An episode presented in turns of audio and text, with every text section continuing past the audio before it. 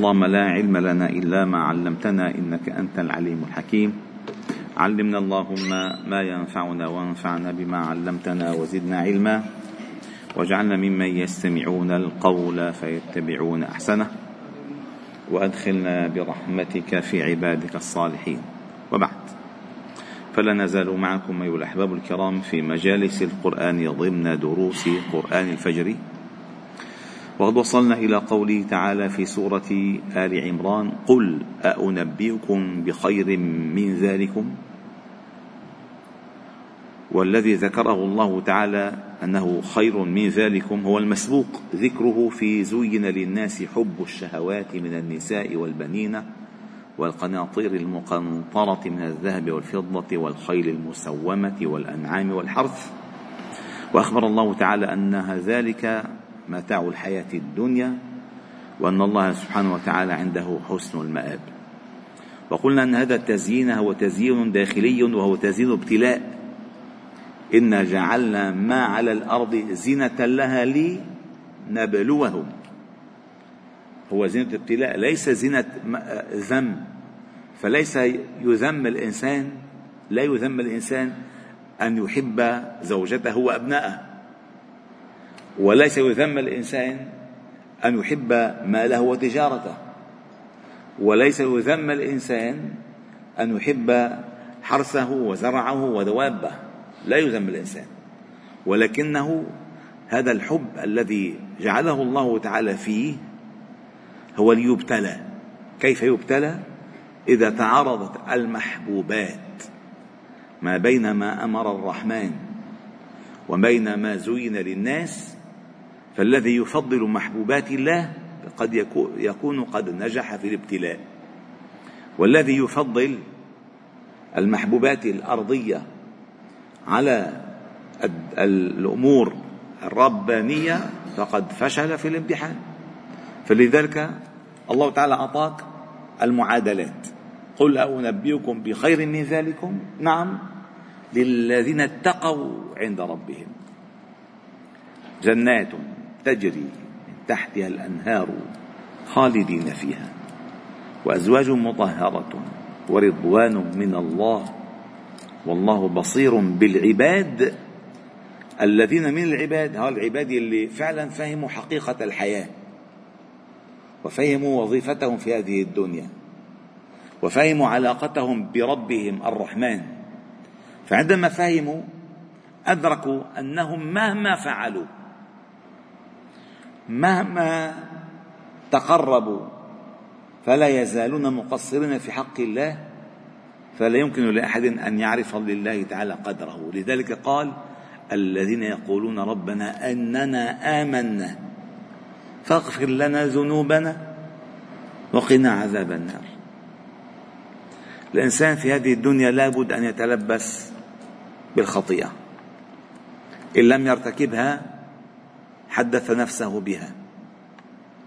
إن لم يحدث نفسه بها جالس من يرتكبها. إن لم يجالس من يرتكبها رأى فعلها. فلا يخلو الإنسان من أجواء المعصية. وإن لم يرها ولم يرتكبها ولم يجالس من فعلها فإن تقصيره في حق الله مقابل ما أسدى الله تعالى إليه من النعم في حد نفسه تقصير ويستدعي الاستغفار والخوف من عذاب النار. فهؤلاء العباد ما هي سمتهم؟ الذين يقولون ربنا إننا آمنا أي بما أنزلت بما شرعت بما أرسلت بما حكمت بما قدرت بما قضيت.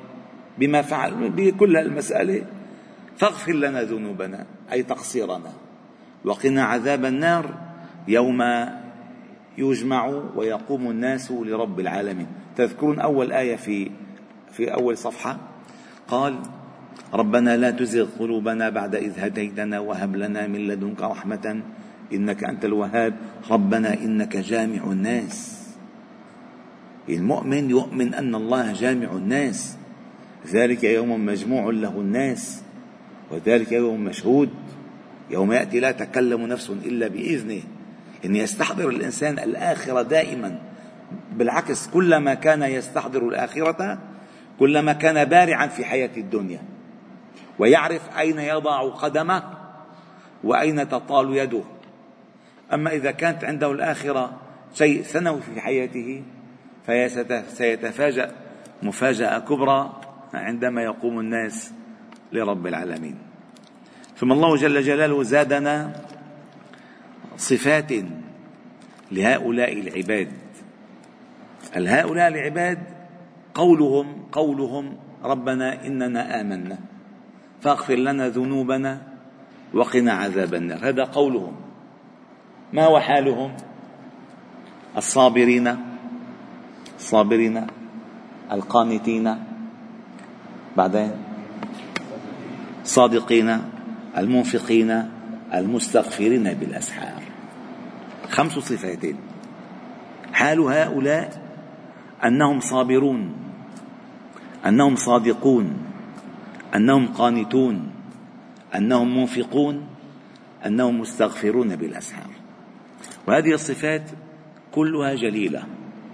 فالصبر ضياء والصبر أنواع. صبر في بعدهم عن المعصية. هذا صبر. صبر عن الحرام معصية. صبر. والصبر على أداء الطاعة صبر. والصبر على قضاء الله وقدره صبر. فالصبر ضياء يكشف لك الطريق. الصابرين والصادقين. والصدق يهدي إلى البر. والبر يهدي إلى الجنة. والصدق دائما ينجي. الصدق منجاه الصدق ينجي لأنه يعكس حقيقة الواقع الداخلية والخارجية. أما القانتون هؤلاء الخاضعون لأحكام الله تعالى بكل ما أمر. يستجيبون مسارعين مسابقين وجلين أوابين منيبين قانتين في كل حياتهم. قانتين لله وقوموا لله قانتين ومن يقنت منكن لله ورسوله وتعمل صالحا يقنت أي يستجيب بقوة القانتين والمنفقين هؤلاء المنفقون أيها الأحباب الكرام النبي صلى الله عليه وسلم ثبت عنه أنه قال والصدقة برهان ما معنى برهان؟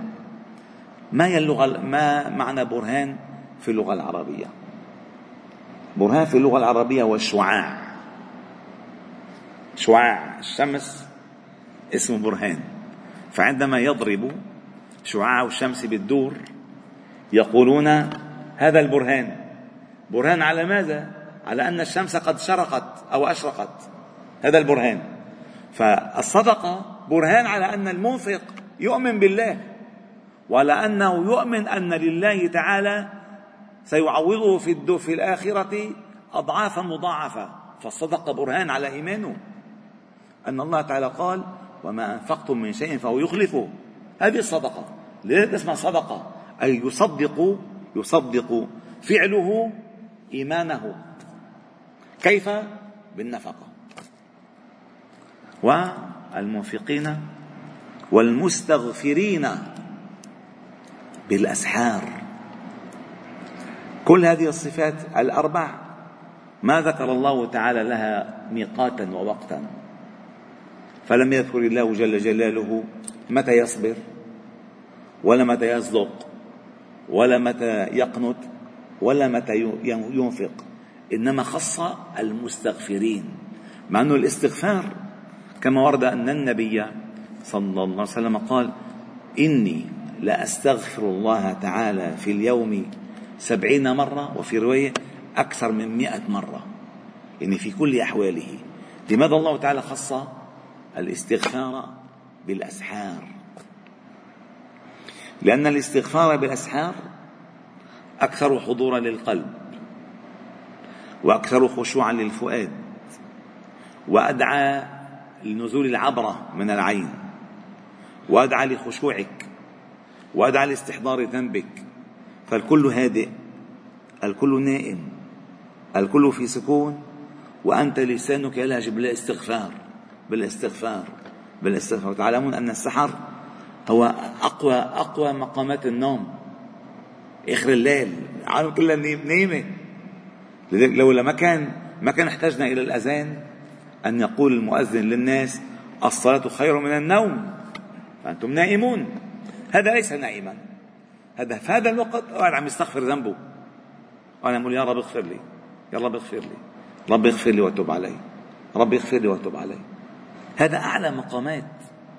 لأن الاستغفار أيها الأحباب الكرام ثبت أن النبي صلى الله عليه وسلم قال من لزم الاستغفار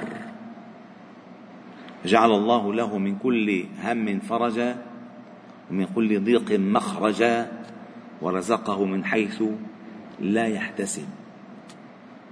والاستغفار فوائده العظيمة أنه يقوي الفؤاد تعلقا بالله ويقوي البدن طاعة لله. فقلت استغفروا ربكم إنه كان غفارا. يرسل السماء عليكم مدرارا ويمددكم بأموال وبنين ويجعل لكم جنات ويجعل لكم أنهارا. وقال تعالى في سورة هود يزدكم قوة إلى قوتكم. استغفار بيعطيكم قوة على قوة. فالاستغفار هو إقرار واعتراف ليس بالذنب المرتكب بل بالتقصير المتوقع. الاستغفار ليس فقط استغفار لذنب مرتكب بل هو إقرار بالتقصير المتوقع من هذا الإنسان.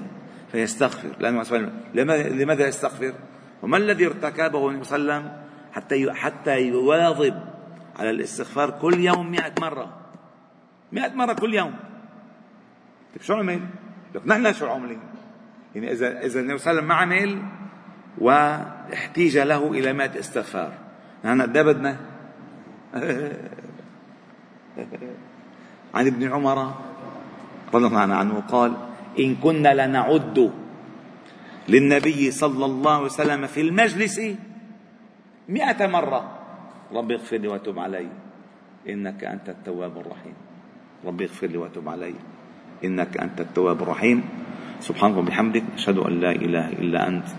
نستغفر إليك وصلي وسلم وبارك على محمد وعلى آله وأصحابه أجمعين. الحمد لله رب العالمين.